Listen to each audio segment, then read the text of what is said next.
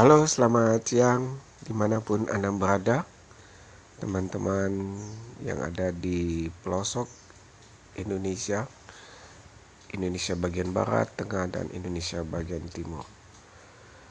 Kadang-kadang kita mendengar istilah survei. Mungkin kita akan mengetahui apa maksud dari survei. Mungkin kalau survei adalah salah satu metode bagaimana kita mensinkronkan antara tujuan yang ingin kita capai. Survei adalah sebuah metode bagaimana kita mendapatkan suatu hasil yang ingin kita capai dari suatu keinginan. Sekarang ini muncul istilah survei.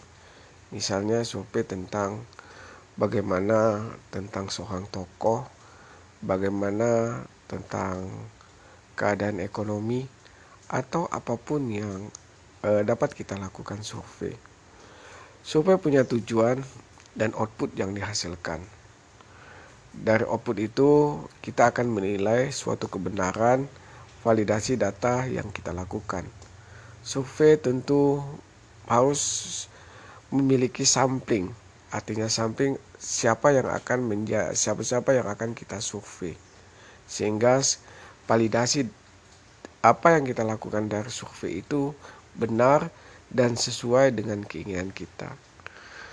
Namun kadang-kadang survei juga dilakukan untuk kepentingan kalangan tertentu. Misalnya seseorang yang ingin menjabat suatu pimpinan, atau menjadi seorang bupati, menjadi gubernur, ataupun juga bisa menjadi seorang presiden. Di Indonesia sekarang ini banyak lembaga survei. Namun kita tahu lembaga survei itu apa. Lembaga survei awalnya adalah suatu lembaga nirlaba, lembaga yang independen. Tapi saat ini lembaga-lembaga survei dijadikan sebagai alat untuk kepentingan mencari sebuah benefit. Mengapa saya katakan benefit?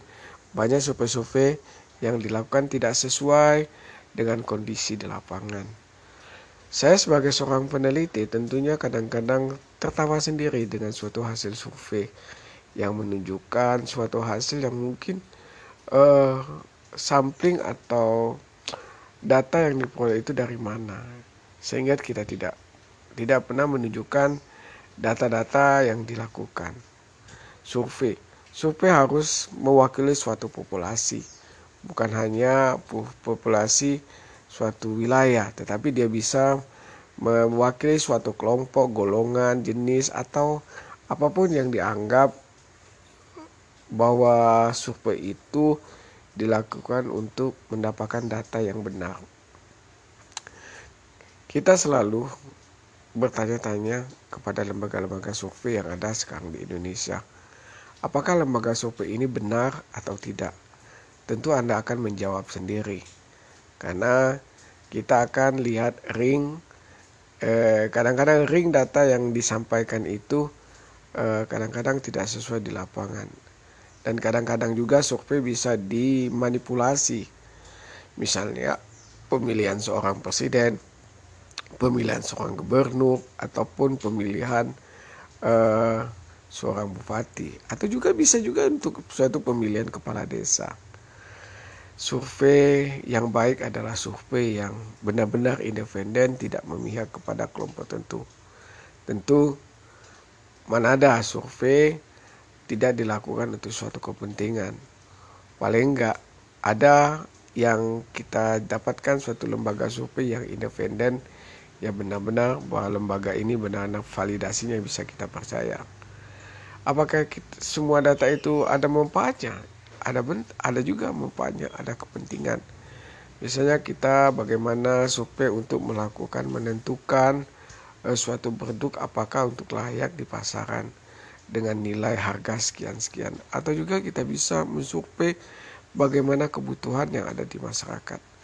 Nah, itu biasanya dilakukan para peneliti, para surveyor yang benar-benar memahami tentang kondisi itu.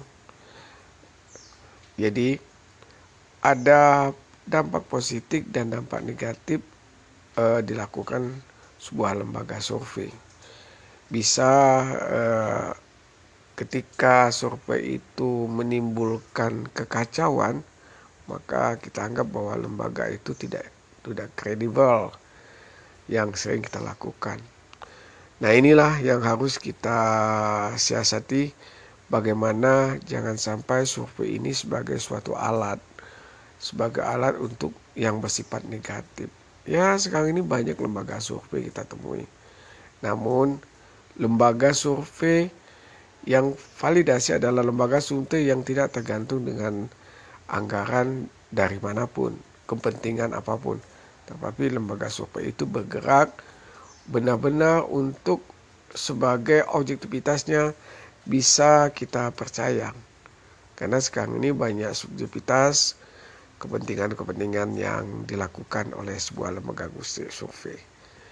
Mungkin ulasan hari ini tentang lembaga survei kita cukupkan sampai di sini. Semoga kita akan ketemu lagi pada konten-konten berikutnya. Dan semoga bahasan ini memberikan wawasan kita, pengetahuan kita, dan kemampuan kita untuk menilai sebuah lembaga survei.